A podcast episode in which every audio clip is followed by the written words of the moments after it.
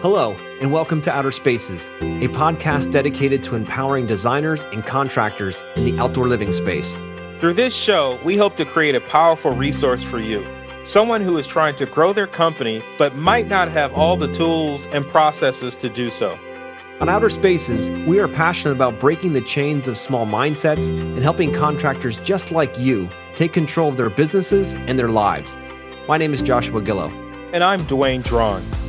Through our 40 years of combined dirt under the nails experience, we look forward to sharing tips, strategies, and other contractor success stories here on the Outer Spaces podcast. Without further ado, let's get on with the show. Hello and welcome back to the Outer Spaces podcast. This is your host, Joshua Gillow, alongside the one, the only Dwayne Drawn. What's going on, Dwayne? What's going on, boss man? Everything's good, man. Just enjoying the morning. It's beautiful out here. The weather's nice. It actually cooled down a lot. It was almost so cold last night. It really wasn't cold, but it was like down to the mid-70s. I almost turned on the heater, you know what I mean? Because it's been like 95 and 97 for the past 3 weeks. Yeah. It's been nonstop here in Pennsylvania. We just got whacked with that hurricane that would turn into a tropical depression, came up through and dumped 6 to 8 inches of rain all over the place here, just hosed the hell out of it. We just had a big one come through a couple weeks ago, and it's really just beating places up and a lot of flooding and stuff. But yeah, I guess that's the end of the summer. That's what we get the big hurrah till the leaves fall off, right? Yeah, I saw that you guys, actually when I was talking to Andrew yesterday in the class, He was like, man, we're just getting rain out the wazoo. And you can look out the window behind him and it was just wet. Oh yeah, yeah. Just coming down. Just soaking wet. Yeah, just coming down like crazy for sure. So today's topic, guys, we're going to talk about something that we've, both Dwayne and I have experienced in our lives. And maybe you have or maybe you haven't yet, but you will eventually. So we're going to talk about it today. And it's this idea that success. We all want success in business and in life and in sports or whatever it might be that you're trying to achieve. You want the success side of it. But what we don't understand or don't know often is the fact that it's rented. And what I mean by that is if you don't continually keep up those habits and rituals and the practice and the going to the gym and working on, doing the lifts or whatever you're doing, right? If you don't continually keep working at that, it will eventually fade off and subside, right? That's just the nature of these things. Same with your business. If you're focused on growing, and then you stop and you focus on something else, that business will slowly slow down and it will slowly disappear, right? This is the nature of success. It is rented. So you have to pay the rent every single day. And we're going to talk today about some of the ways that we pay rent every single day toward our successes, and also some of the stories we've had that kind of took us in a direction that we had to learn this lesson the hard way. Because we're not here to preach about a bunch of shit you guys, philosophically might hear from us. We're here to tell you about the stories that really affected our lives. And hopefully you can avoid some of those painful ones and do more of the ones that really pushed you. So I'll start out here with a story that it's something that's very personal to me where, I started training for American Ninja Warrior about 4 years ago. And I would go twice a week to the gym, and I would then have my own obstacle course in my garage. I converted it all over so that I could be working on all this stuff, all the details you need to work on a daily basis in order to become better. And I worked on that for 4 years. And I was like, you know what? I'm stronger than I've ever been. I'm turning 43 in a month, and I've never been stronger in my life. And I've been just really proud of what I've been doing. But then, you know what? COVID came along and, the gym shut down, and I kept training, but it wasn't so much in the Ninja Warrior side of things. I started running a lot more and still being physically active, but not as determined on the Ninja Warrior side of things. So I'll fast forward to now, obviously gyms are back open again. I'm going back in, maybe once a week now. My schedule's crazy, but getting in there once a week. And I'm finding that all that work that I did then is still there, but man, the endurance has faded incredibly. Like things I used to be able to do, I look at them like, yeah, it's no problem. And I go up to do them now, and it's like, yeah, it's going to take a lot. Now I know the muscles are there. Everything is there. It's just a matter of going back and getting those muscles refired up and re-primed and ready to go. But it really was one of the first times in my life that I looked at it and I said, you know what? Success is really rented. It's really rented, and I haven't been paying rent, and that's why these things are becoming more of a struggle for me now. And man, there was nothing more real than that. When I looked at that, I'm like, man, and some of the guys that are there, that are crushing it every week, that are out there working, the ones that were you know, we're still working on things that I could crush before. Now are surpassing me because they didn't stop paying rent. They kept working at it. They kept going to the gym. They kept doing the reps. They kept doing all that stuff. So, and this is no different than business, guys. We're going to transition over here in a minute once we hear some of Dwayne's stories, but we're going to transition in how in business, this exact thing will happen. So Dwayne, do you have any stories to tell us? Yeah. And Joshua, that is so like deep about what it is. I've had two big incidents like that I saw the progression of hunger. And then they stopped. And I think you and I even talked about this one time. It was like in running, you had hit this pinnacle in running. And once you hit it, you sort of like stopped and you didn't do anything else. But there was a time when I was DJing. And the DJing actually was just literally started off as a hobby. One of my friends, James Reinhardt, gave me some files, computer files. And it was probably like 150 songs. And I would just play with them after work. And one of my employees at the time would come in my house and we'd smoke and give me drink and play music from the computer and listen to it on the speakers. And he was getting married. Like, dude, you should do my wedding. I'm like, bro, I don't know shit about DJing. He's like, come on, man, just do my wedding. So like, you know what I mean? I'm courageous. So I do the wedding, you know what I mean? And it was a success. And so then you start progressing. And so now I progressed to this DJ. So I get all this equipment. I'm hitting the clubs. I'm DJing 4 nights a week now, you know? I finally make it to like the pinnacle, you know what I mean, where I'm DJing at these downtown clubs. I got one spot where there's 3,000 people in this club in there tonight. I mean, it's freaking insanity. And it lasted for, you know, everything has a cycle. It lasted for, you know what I mean, 5-6 months, and they change up the routines. You know what I mean? Then they bring other DJs and stuff in. So my cycle was flipped out and changed. Well, I wasn't really on the DJ circuit then. So I didn't know how to go out and get the other job down the street at the other club down the street. So I was now back at DJing at the old little, it wasn't even a rundown club, but the suburb club that I started at. And I'm like, at this point, I could care less anymore. So I basically lost the drive to want to DJ again because I'm not at that big club anymore. It was just a huge thing. And then a year later, the huge club calls me back. Hey, we want you to come back. You're so amazing. Come back in here. We got these special sets in this other room when you come back. I get in there and I completely bomb. Give me this hot ass DJ that I was. Yeah. I bombed because there was no rent. I was no practice. There was nothing. Like I was I made it sound good, but the skill level of who I am and what I held myself to the standards were, it clearly was not there. You know what I mean? And this is the Super Bowl. This is the Olympics. You know what I mean? This is the Olympics of DJing. This is these events. And I'm like, and so I basically retired.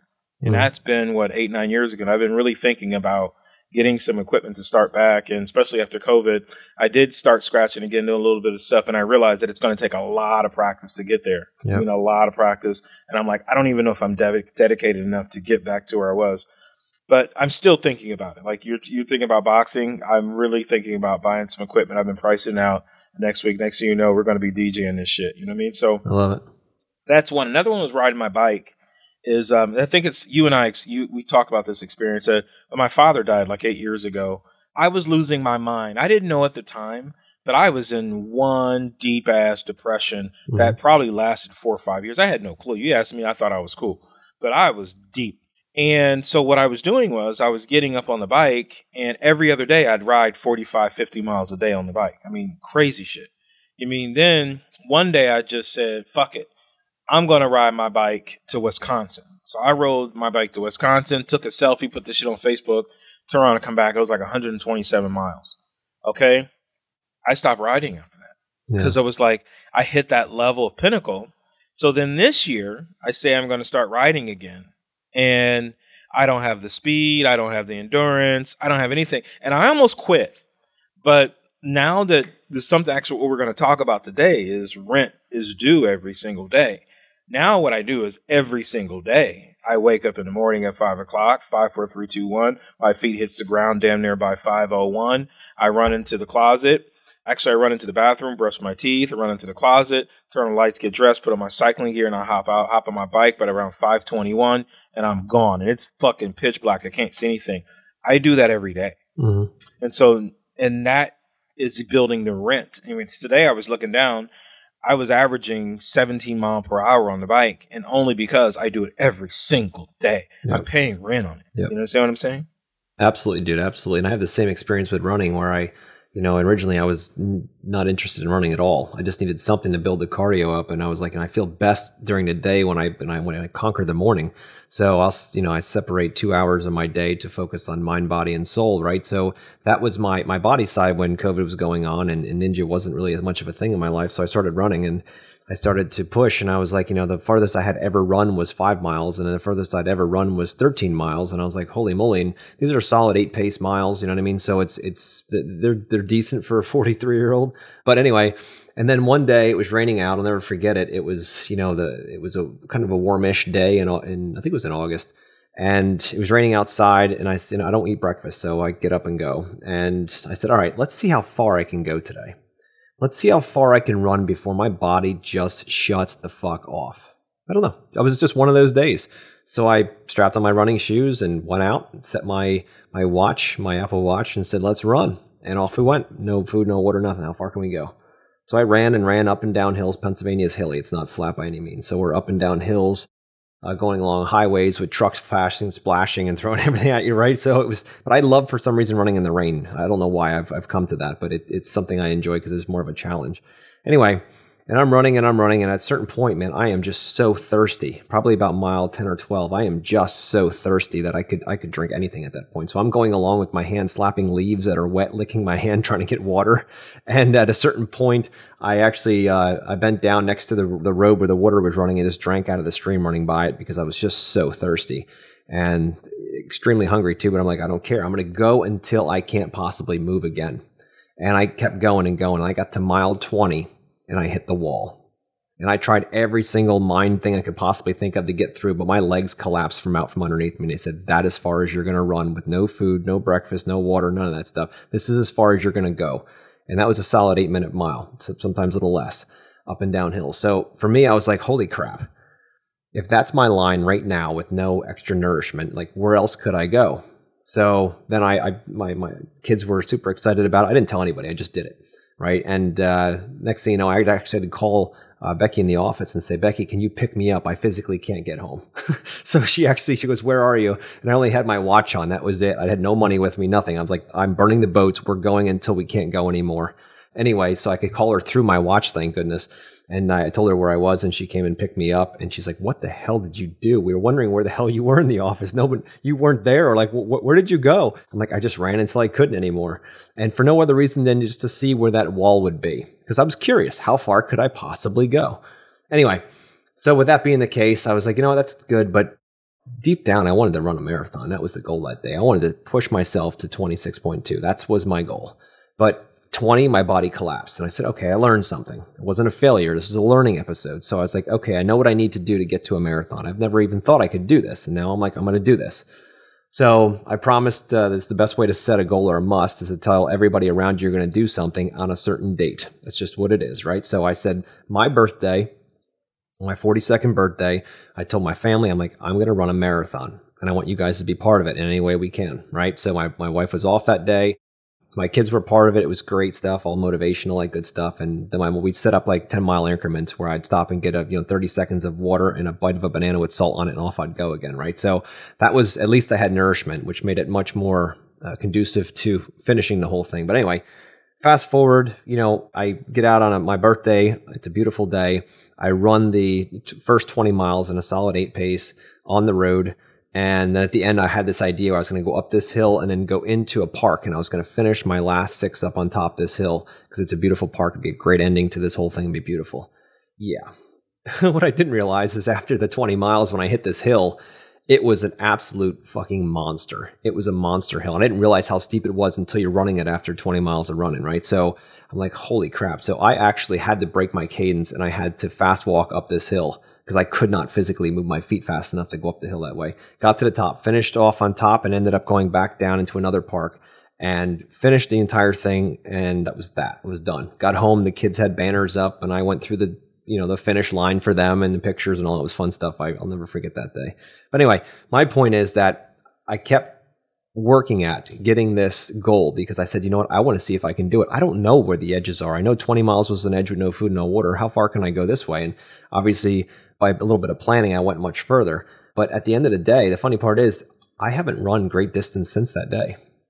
That was like, to your point, it was a culmination of things. And I'm like, all right, well, now that I've done it. Put it in my cookie jar, right? Like Goggins says, put it in your cookie jar. And so now when I'm running or doing whatever, I'm like, dude, you ran a marathon. What the fuck is 7 miles? But I've never run great distance like that since. And I really don't have much of a want to. I just wanted to prove to myself that I could. Now, I say all of this to come back to the fact that now I'm back running again, 2-3 miles a day. And I really don't have much of an interest to go further than that. But I feel like now when I'm running that far, my mind is back to, okay, you only need to run 2 or 3 miles. I don't have that want to go further. My body says you don't need it. My body doesn't want it. So at the end of the day, since I didn't pay rent for a big gap of time between that marathon and when I started running more consistently again, I now feel like I'm starting back at square one. And I know I'm not starting back at square one, but I didn't pay the rent like I did before. I was running average. I was running 5 to 7 miles a day. I was running 40 to 50 miles a week, just to get prepared for this marathon. And then once I stop paying that rent, I go back to more of a normalized, existence. So this is all, these are just stories we're sharing, but now we got to translate this into business, right? How does this translate to business? You're not running anywhere. You're not cycling. You're not DJing. You're not ninja warring. Like, how does this tie into business? And I'm going to just lead in with this and then we'll have more of a conversation about it. But I know in business, I've been in business, about as long as Dwayne has now, about 25 years or so. And we've had times, and I've definitely had times where I'm really super focused on growing the business. I have a very clear vision of what's going to happen, all that. I put all this energy behind it. It starts to grow. It starts to take off, and everything's going well. And then I get stuck working in the business. Like I jump back into business. I grab on the old controls that I'm used to, and I go back out in the field, and I'm working directly with customers, and I'm setting up logistics of things and all that good stuff. And then I find myself looking back at what I started in the beginning of the year and saying, holy shit, like, that was working then, but now it's not working anymore. Like all that energy that went in the beginning, I haven't kept it up. I haven't kept that momentum. The rent hasn't been paid. Now I start to see it dive. Then I pick it back up again. And then it dive. And it seems like this cycle, especially in a very seasonal business like we're in, that we have such ebbs and flows, that if you in the winter put all your energy into marketing and get everything exciting, and then all of a sudden spring hits, you get a bunch of work and you start forgetting about the marketing side, and then it drops off, then you pick it back up and it drops off. And I've done that most of my career until I learned that that's not the way it works. And then all of a sudden, once you figure that out and you're like, holy crap, if you pay rent every single day in your business too, and you set up rituals and different ways of doing that, then we're going to talk a little bit about what we do in order to make that happen. But once you do that, it stays more level. Life stays more level, whether you're training or growing a business. So Dwayne, what do you have to say about that?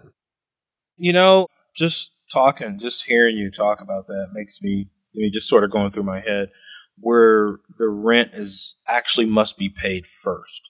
And the reason why we have these ebbs and flows, like in the running, the cycling, the DJing, the business, and everything else, is because we're paying rent to the wrong God, per se, meaning that the rent must be paid within you first. And I noticed that there was a huge shift and change in my life when I started following the daily rituals for me personally in my life every single day. Like, I could want the business to grow. It'd take off. Like even all the years that I'm even talking about some of the financial stuff, I had some huge successes. Some huge wins and some hellacious falls. Even during that time, it wasn't all doom and gloom. It was some really great times, but there was never a time where I took the time to invest and pay the rent in me. And the moment I started doing that, it actually didn't happen overnight. None of this stuff. I think this is what holds a lot of people back is they hear the stuff you and I say and they do it once. It didn't work. I tried to meditate and it didn't work. I couldn't it takes, how long it took me to learn how to meditate. I'm still learning. I'm still a student. It doesn't just happen overnight. It takes time. Exactly. But when I started investing into myself, my psyche, who I am, my timing is when I was able to even see that the business was doing its thing. Like you said, you'll market the hell out of the business in the beginning of the season. And then once you get all the work, you'll stop marketing. Then you're like, damn, where's all the work at? Yep. And then then you got to chase it back up. And it's just like paying rent again. Now you got to fire it off to get the same result that you were getting just by a fire and a fire and a fire because you had already paid that rent. And so now you got to fire back that thing and dig back in it again. And you're already like, fuck, I didn't pay the rent. You know what I mean? I didn't pay the rent. And so I guess as business owners, where we're getting smart is we got to start hiring people to pay that rent. Okay, hey, you're hired to do this, and this is what I need you to do every single day. Fire this off every day, and that way we can get that covered. But you don't even see those ebbs and flows until you start paying the rent within yourself and who you are and your psyche and your being. You mean, and once you start paying that rent within yourself, then it's sort of like this thing opens up. I know sometimes when I'm in my meditation, my whole to-do list pops up. Yeah. And really, that's the only time I get clear on my to-do list is I'll quiet my brain, quiet my soul, quiet the environment, and it just start. I could see it floating in the air. Boom, boom, boom. Get this. Call this. Do this. Call this. Do this. Call this. Boom, boom. And you just start knocking shit out. Yeah. You know I mean, but that's sort of when it happened for me. Yeah, totally. I mean, you're right, absolutely, because all this comes from inside. You have to have a really strong why to. You know, and these different elements to make sure that they become something that you really want to do. And that's really the goal, is to find things that you really light you up and get you fired up. But, you know, in business, the crazy part is that when we first start out, I know I've said this 100 times, but when we first start out, we end up working in our business because we got to get everything running. Get it, you know, we don't have anybody yet potentially as employees. Like, we need to do everything. So we're working in our business. And then this hard thing is trying to get the time to work on the business and actually grow it. And as a business owner and as a leader, your ultimate job is to be that person who works on the business more than in the business. And that is a tough transition for most. You know I struggled most of my career making that transition, so that you aren't an employee of your business, but that you're an actual entrepreneur where you own a business that actually provides an ROI, not just on your time, but on others as well. So the goal here is to create that environment so you can do that. Now, making that transition is scary.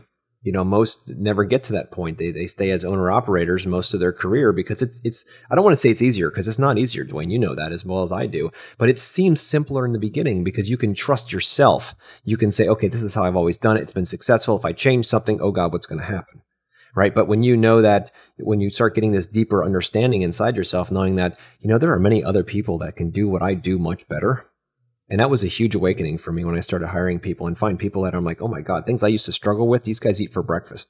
Things that used to catch me up, they're doing in seconds. Things that used to take me days and days to design, they're doing it in minutes. So it blows my mind how long it took me to realize that, to a point where I say, you know what, it's really tough to really nail that down and get a sense of what's going on. So really, to be able to put that in perspective is, you know, you don't have to be that person who always doing everything. You can let it go to a team. You can let it go to one person. You can start running out lists of what you would want to let go, you know, but coming back around to this, you know, if you don't start thinking about the bigger picture, meaning, you know, how are you going to work more on your business and not in your business? And how are you going to spin this around and realize that if you don't work on your business, that's the rent, if you will. If you don't pay the rent working on your business, you're not going to be able to do much more. You're always going to be stuck where you are. My office manager did something like, now, like I find new stuff for her to do. And she recently just went through my emails, and I had over 400 unread emails, and I had 3,600 total emails inside the system. Now I have, up until yesterday, 65 unread emails, and I think I'm down like 1,600. And she just went through and just knocked shit out. Yeah. And waiting to do that. Obviously, that's why it wasn't getting done, is because now I'm focused on something else. Yep. And so I'm focused on running the business. I'm focused on marketing, focused on design, something else. I'm not focusing on checking these emails and knocking them off and getting them done. And so then when I sit back and have to do that email, because they say go through them every single day, I'm already 2 weeks behind rent on my email. Yep. You understand what I'm saying? So I look at the screen and I'm like, fuck, I don't want to do any of this today. Yeah. You know, and then I'll do it tomorrow. I'll do it the next day. And they just keep piling up and piling up and piling up. And so by understanding that that's a flaw in me, or I'm behind rent on that, I'm like, why not have somebody who this is what they enjoy doing? Why not have them knock that out? I mean, like, who not out? Like, find them out and knock that out. And I was having a conversation with my son. He's starting a new business, like a media company. It's called The Gnome. And one of the biggest issues, my son is a very brilliant child, young man now, he's like 26. And one of the problems that I have, that I see that he has, is procrastination. Mm-hmm. And so I actually, I mean, you talk about force. I forced him to read that 5, 4, 3, 2, 1. Mm-hmm. I mean, I sent him a message every single day. I finally told him, I said, listen here. I said, dude, I read about 6 books a month. Okay. And I said, I suggest only a couple books to you a year. So if I suggest a book to you, fucking read it. Cause I read a whole bunch of books. So I'm dropped. This one is a jewel to you. So he reads it. And he's like, oh my God, Dad, thank you. It's all me. I'm like, hell yeah, I know. Cause I know who I'm dealing with. You mean this book is to you. And so now what I'm noticing is that he's starting to churn out the rant every day.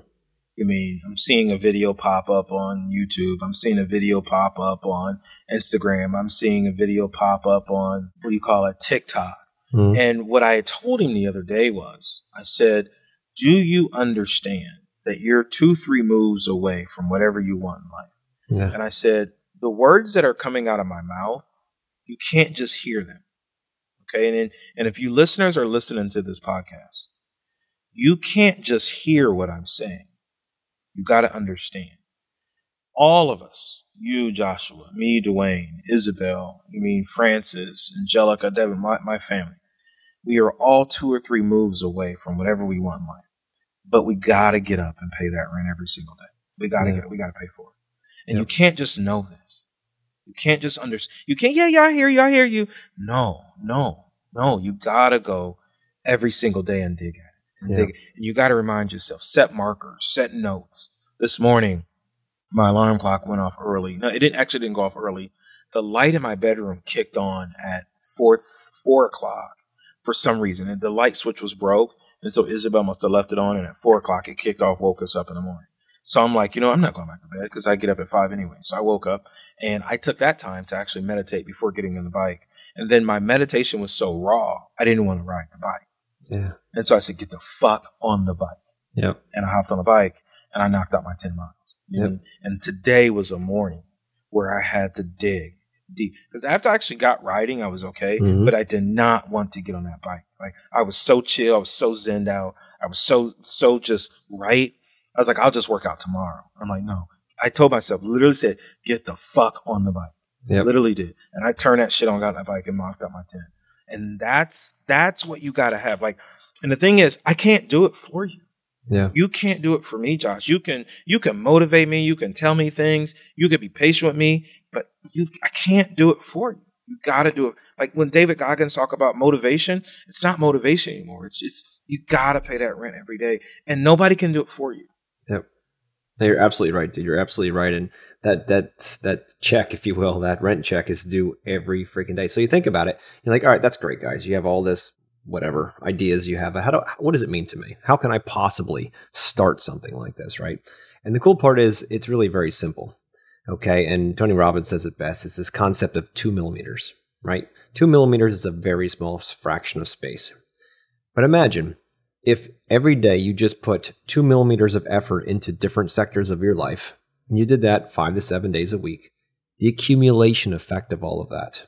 For me, 2 millimeters a day means 2 hours in the morning where I, spend on my mind, body, and soul, either work out with my wife or run. I do my meditation, I prime, I dance, I sing, I do all those things to bring me back to the gratitude of that my life is to me, all the gratefulness that I have in my life, right? I spend 2 hours a day doing it. That is my 2 millimeters for that bucket for the day.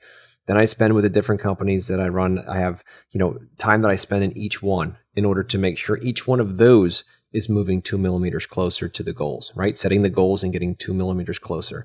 Same with family, okay? I want to make sure that I'm there in the morning when the kids are packing their own lunch for school. They've done that since day one, but I want to be there with them to hear about how their day is going to go, what they're excited about, all that. I don't want to be the absentee father that's only focused on the business the entire time. And then at the end of, 20 years, the kids are graduated, they're going to college. And I'm like, well, what the hell happened? What happened at that time, right? I don't want that to be me. So I make sure that I spend 2 millimeters of time minimum with the family, with the kids, and then the wife, the same thing. We sit down and talk. We take walks every single day.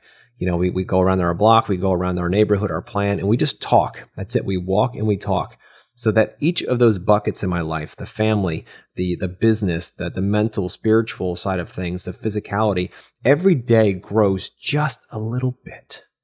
2 millimeters. And every one of those things by themselves are not hard to do. So if you, I read a book once, I think it was called Micro Habits or something to that effect. And they said, if you want to create any habit in life that's going to stick around, you need to make sure that it's something that you could do even on your worst day, right? Pick a thing. For instance, if you want to start reading books, say you're going to read 5 pages a day, 2 pages a day, 10 pages, whatever is up for you. Pick a number that even on your worst day with a migraine or hungover, you could do so that you don't have to worry about those days when you get up and you're like, I don't want to do 300 push-ups. That's what I normally do, but I don't want to do that because it's just too much for today. I don't feel like it. But if you only committed to 10, you could do that on your worst day. And you're still filling that bucket. You're still working 2 millimeters closer to your goal. And I know we've had this on another podcast, and you're building self-confidence. You know to trust your fucking word. When you know your word is king to yourself, everything changes.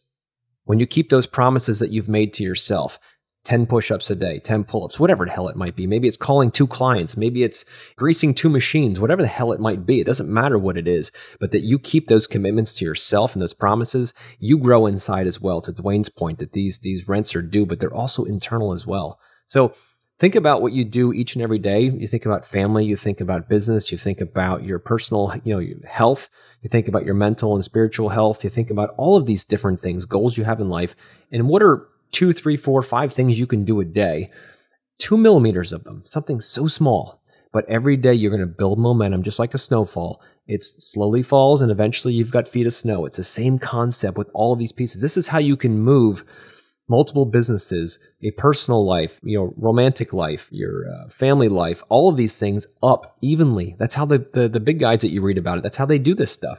They do them all more evenly, not just go at work wide open and work, 80 hours a week and never see their family and the family leaves them, right? Or spend all the time with the family. They don't have enough money to live the lifestyle they want and then they're separated anyway. So how do you move all those pieces up more uniformly? And the way you do it is through rituals and taking on super small pieces each and every day that you might want to do. Like maybe for you cycling, if that was your thing, maybe you just commit to a mile a day. And you know what? Once you're on that bike and you're riding the mile, you're going to want to go further. When you open that book and you committed to 1 page a day, all of a sudden, something interesting in that book picks up, and next thing you know, it's 10 pages later. But it's the key is just starting with something stupid small that you can finally move yourself in a direction that'll help build the bigger life that you truly want. Yeah, one of my best friends, he owns Aglox Construction. They actually do a lot of work for us. They build all of our decks and roof decks and stuff like that. He used to always say, small bites. Mm-hmm. I mean, because I used to call Mike a paper chaser. Like, you call Mike up and say, hey, man, I need you to take care of this disposal for somebody. All right, I'll be there. Boom, gone. Like, damn, Mike, why are you? And it just seemed like he's always chasing money. But he's like, dude, it's small bites, small bites, small bites.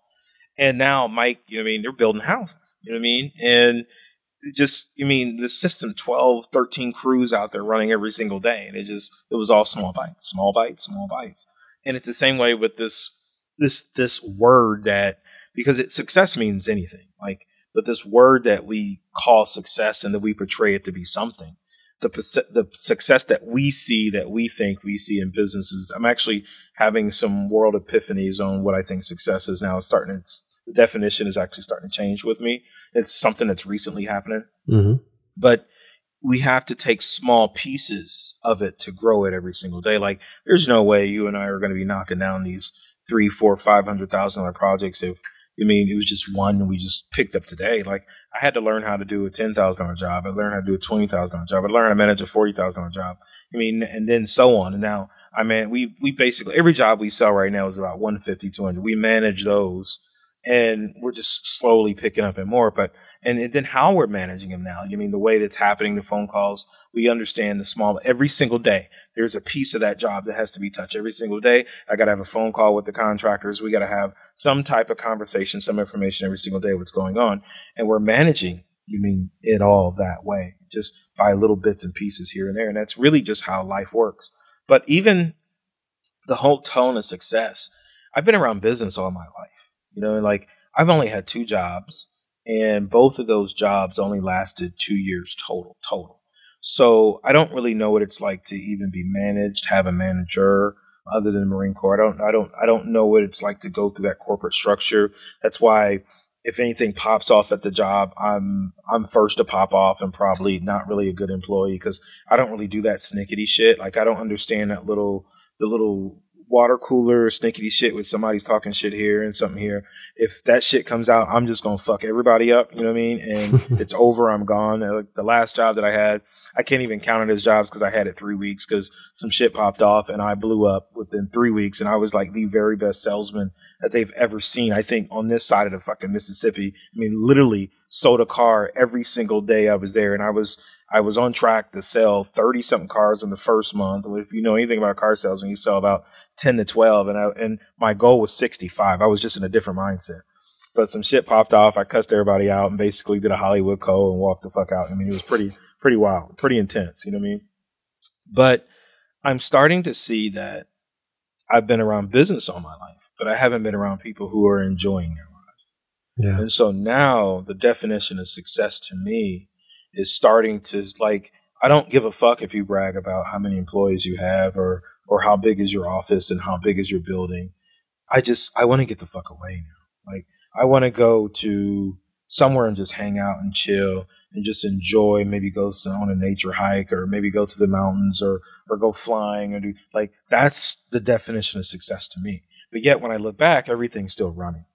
Yeah. You know what I mean? Like, I mean, you and I were talking the other day, like, the reason why I was asking about Florida is because Isabel has a class she's going to, and I need to study for this pilot thing because I have not been paying the rent. I've been paying the rent and flying the plane, but I have not been paying the rent and studying. So here I am, just agreed to buy an airplane, and I don't have these damn license yet. So I got to pay the rent on studying. So we're like, let's just go to Florida for, 4 or 5 days, get a nice spot, and just study. Yeah. And so and I can still look back, and everybody's still at work. Office managers still running stuff. The crews are still doing their thing.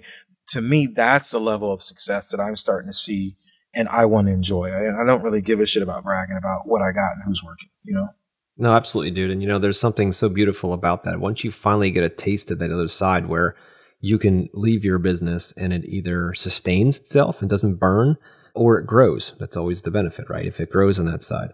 But to see your team crushing it, over time, if that's your goal, if that's success to you, is to be able to have choices.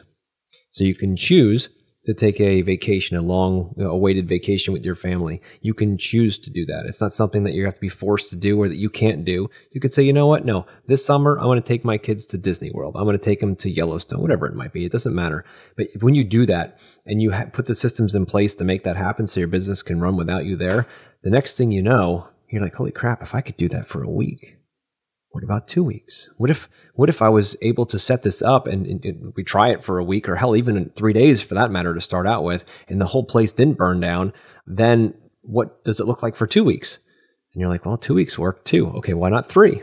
Dwayne, a lot of people make fun of me because my wife and I and kids, we travel a lot, right? Our average year that I'm out of the office and that, we travel together or I'm traveling for seminars or other business things between the different companies is usually 8 to 12 weeks of the year that I'm traveling somewhere out of the office. Now, does that mean that I'm sitting on a beach with my toes up drinking a margarita? Fuck no. Like that's not my lifestyle. I absolutely love to work when I'm on vacation. I love that. And it's not that I'm not there for my family. I do all the family stuff and then I'll go in and spend an hour looking at emails and chatting with the office or other things. I love doing what I do. So it's not to me like I need to completely disconnect and stay away from everything. Do I need to do that?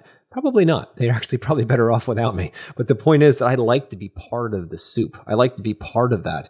And for me, that's something that's so inside of me. It's not like there's Josh in business and there's Josh in personal. Like that's not what it is. To me, they're all this. It's all one thing. It's all who I am. I love to serve, and I serve through business at a much higher level than I even can personally. So for me, they're all different levels of the same thing. So to disconnect completely from that for weeks on end, it's not something I'm really excited about because I'd love to be part of the conversation. I'd love to be in it. But do I mean that I disconnect for 12, 16, 18, even 24 hours at times? Sure. Yeah, I definitely do that. I disconnect. And there are times when I have to disconnect because the pressure is just getting to be too much. Let's be honest, right? But 99% of the time, I can't wait to get more of it. Even like right now, I'm talking to you. I'm in Maryland. I'm on a vacation with my wife. And, we're shooting podcasts today because I love doing this, right? I got my whole little podcast set up here and Dwayne's in Chicago and we're just having a conversation about this whole concept. But for me, I'd be perfectly happy traveling around the world, doing stuff like this, working with the team, adding my value as much as possible. But to your point of success, that is success to me, is having the choice whether I want to work in my office or do I want to work somewhere else. I mean, what's an office? What is an office at the end of the day? Does it have to be the room that you specify as an office? Could it be an airport? Sure, I know Dwayne works a lot from airports and airplanes, right? That can be your office. You can work from the lounge there. You can get out. You could be at the beach and your family could be out running around for a little bit. You come in and pop in, do some work. Out you go, back to the family again. And you can live a life like that. And I love that kind of connection yet disconnection and moving around. So success to me is having choices and being able to do that with a free mind and having no guilt. Yeah, dude. I don't know if you've done it before, but you're like a first-class seat and say you're doing a trip to maybe Florida or California, and you pull out that laptop, buddy, and you draw a design, that client is going to be blown the fuck away because the inspiration that you get at 34,000 feet looking out the clouds. And I think there's a sort of business success feeling that comes too. Like, you know, I mean, you're important now. You know what I mean? Like, yeah. I'm on the airplane and people are looking like, wow, this guy, what is he doing? You know what I mean? Yeah. And you're just in a zone working your ass off, drawing away. So there's a lot of times, dude, that I buy a plane ticket just to go somewhere, just to get a job done. Yeah. I mean, I was telling my doctor the day before yesterday, and he was like, what? I said, yeah, dude. I said, I buy a plane ticket. I said, I'll go fly to Boston because Boston is sort of one of the cheapest routes from Chicago. You can do it for like $80 round trip. I'll go to Boston if I'm stuck on the design. I'll just get a plane ticket and I'll tell my wife, and she's like, where are you going today? I'm like, I'm going to Boston. You're going to take me to the airport or I got an Uber. You know what I mean? I'm gone. Like, I'm not waiting for you. I'm just gone. I'll get a plane ticket, and sometimes I'll route it through Philly, Philly to Boston, and Boston to back. Just depends on what's going on. Go to Boston. I don't even leave the airport. I draw and I do my thing. When I come back, that design's done and it's badass, and it's just, but that's what does it for me. I mean, yeah. It's probably why I'm buying an airplane. You know what I mean? So I can't wait to see you design when you're flying. Autopilot. The plane has autopilot. Okay, good. Yeah. So I'll get up to like 5,000-6,000 feet. I'll click the button. You know what I mean? Drop in the GPS, and I'll get back to work. You know what I mean? Probably be dangerous as hell. Don't tell nobody. Matter of fact, if you're an FAA, listen to this podcast. Don't hold me back. But no, dude, I find the same thing when it comes to flying. There's each year I like to do at least one or two personal growth events by myself. Nobody else I know. I want to be the only person I know there is me, right? And then I get to find all these amazing souls and grow with them and really find different parts of my own personality that I never knew I wanted to discover, right? It's really very interesting, and I like to do at least one or two of those a year. And when I fly back and forth to these events, or hell, fly for that matter anyway, by myself, I find that I have some of the most amazing thought strings or threads that I have anywhere. Like for me, when I wake up in the morning, I can have that where I have like an hour of just clear mindset where I can think about something and just draw it out in my head, words, pictures, whatever I'm working on that day. And the same with flying. For some reason, there's something about flying and being by myself on an airplane or in an airport that I just have an idea and I'll just ride that thing out, and I'll look back in an hour and be like, where the fuck did that come from? Holy crap. And I don't know if anybody else out there listening has the same thing that Dwayne and I have on airplanes, but my goodness, it's powerful. And I was like, I'm just going to fly, to Dwayne's point, I'm just going to fly places to have those epiphanies and have those extremely clear moments. Like I said, it's really something quite beautiful. Some of my best ideas for business and for personal growth and all that have come from being on an airplane by myself or being in an environment where I don't know anybody but myself, right? And then kind of go in there and you can discover different parts of yourself as you've never seen them before. Yeah, because I'm reading I'm not even reading a book. I actually sent you the video. I don't know if I sent it to you, but it's, you know, Napoleon Hill's book, Think and Grow Rich. Mm-hmm. Chapter 11 is about sex transmutation. Mm-hmm. Did you read that chapter? No, I don't think so. I started studying in more detail. Mm-hmm. About what that really means. You know, my sex head, you know what I mean? Always going crazy. I'm always going crazy thinking about it, but I'm learning that creativity is actually not seen. It's in the mind. Mm-hmm. And so if our eyes are always awake seeing it, we're sort of clouding it. But the moment our eyes are closed, that's when the creativity opens up and comes out. I think that's what the airplane does for us, because it's not normal. Like you're not at 34,000 feet and you don't see shit. So really you're sort of blind. I mean, even all you see is clouds or whatever. So then that creativity goes through, and it actually does it even while your eyes are awake. So I think that's why it's so dope and amazing. I mean, I don't know why, but it sounds like that whole thing of what I just said sounds good as hell, and I'll stand by it and I'll stamp it. It sounds good. Approved by Dwayne Drawn. No, I mean, the sex part too. Of course. Well, I mean, to wrap it up here, guys, you know, that the main thing to think about is that success is rented, like we mentioned throughout this entire podcast. And if you want to pay rent every day, make sure that, or if you want to continue to pay rent every day and not have to feel the pressure of it, it's really a matter of making sure that when you pay rent, it's at a level that you can afford to pay every day, right? So we'll start here. Start with these things they call goals, right? And I'm going to kill that word right now, but everyone knows the word goal. That's why I'm using it. Set a goal. Everybody does it the first of the year, whatever. I'm going to lose 50 pounds. I'm going to run this. I'm going to do that. I'm going to make this much money. Some bullshit you know you're not going to do, right? Everybody does it because it's a tradition. Well, if you actually want those goals to come true, there's one way to make that happen. Actually, there's two things you have to do to make that happen, but one thing right off the bat. Take the word goal, shoot it in the fucking head, and call them musts. When you take your goals to musts, and you pick a few of them, not 50 of them, you pick a few that you will absolutely get done because you call them a must and you tell your family about them, you tell your friends about these things. Dwayne's mentioned it many times with the plane. He's buying that fucking plane. That's the end of the day. He will figure out his path there. That's not the problem. The problem is you have to take him from goals to musts. And once they become an absolute insane infatuation that you must get them done, all of a sudden the seas part and the mountains go flat and you can get there. It's going to be easy, but you have such a laser focus on those things. And that's the big thing, right? So making sure you take your goals to must, make that absolutely, and bring them down to a few that you absolutely must achieve in a certain time frame. Set a date to those things. I want to achieve this by this date. Okay. And tell everybody around you. So those are a few first steps. Now that's great that you've done all of that. You can sit on your ass and wait for the time to show up and think like, all right, well, I'm going to say October 8th. I'm going to run a marathon, right? Like I did last year. What am I going to do in that meantime? Sit here, twiddle my fucking thumbs, hope like hell somebody's going to come and show me how to run a marathon and no practice, no rent paid? Hell no. That's where the rituals kick in, that 2 millimeter a day. You say, okay, well, if by October 8th, I want to run 26.2 miles and I want to do it in 8 pace or better, what do I need to do each day to get to that point? If you have a business goal, I want to hit $1 million by the 31st of December. That's great. How are you working each day, 2 millimeters, to get to that point? That is what you need to do. You need to lay it out, small incremental bites each and every day to get to that goal. You cannot sit there and work all year long, keep your damn fingers crossed like I used to do for most of my life and say, maybe it'll happen this year. Maybe it'll happen. Maybe I'll get that one job. It'll take me over the top and I'll hit that $1 million mark.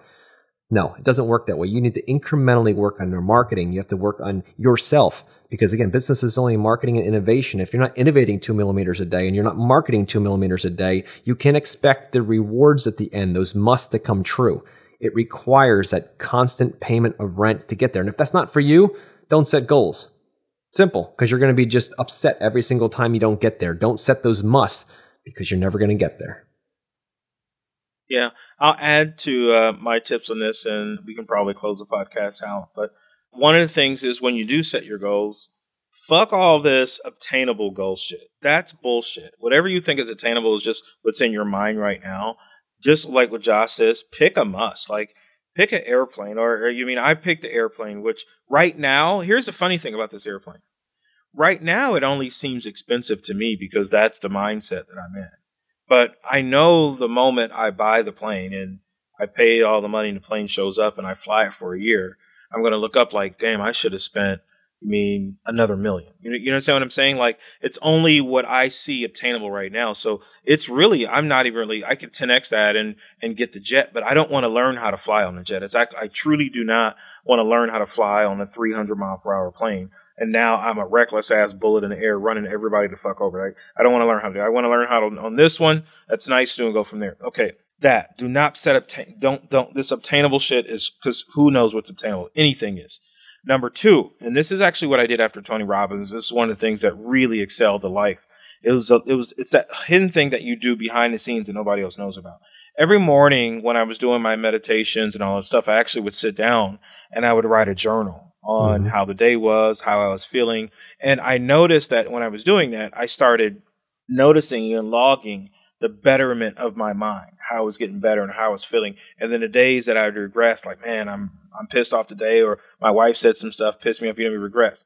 And then another thing that I was doing too, and this was really dope, I'm even thinking about going back to this, is I would write a checklist on things that I need to get done, even things that I knew that I was going to do. Like, even things that I knew I was going to do, I would still write it on my checklist and check them off. And it felt so dope to check them off. You know what I mean? Like, even though, like I said, I take a shower today. Like, you know what I mean? You got to take a shower every day, brush my teeth. I got to do that every day. But I would write that down and check that off. And it gave me this feeling of accomplishment. Yes. And I noticed that what happens is the more you start winning, you win more and more and more, because now you start trusting yourself and the confidence builds and you grow. But don't, and it was little small things. I mean, this whole little process, I mean, in between the motivation and meditation, that was about an hour and a half of my morning, 2 hours of my morning. But I did it early, so it didn't really affect my work or anything else from there. But what it did is it did affect my work. It made it better. Yeah. It made my life better. You know what I mean? And so those are some of the tips that I would give. And I know it works because it worked for me. So whatever works for you and how it works for you, try some things out, but also get outside your comfort zone. I see a lot of people just will not get away from what they think is comfortable. If you stay in your comfort zone, you will not get anywhere. Just understand that. Matter of fact, Josh, let's make a podcast subject just on that alone. If you don't get out of that comfort zone, you're going to be stuck for life. Got it, man. Totally. That we could talk on for a long time. And, you know, again, to wrap this full circle here, you know, success is rented. Get out there and start paying the rent. Turn those goals into musts, because it's not actually the goals or the musts that you're after.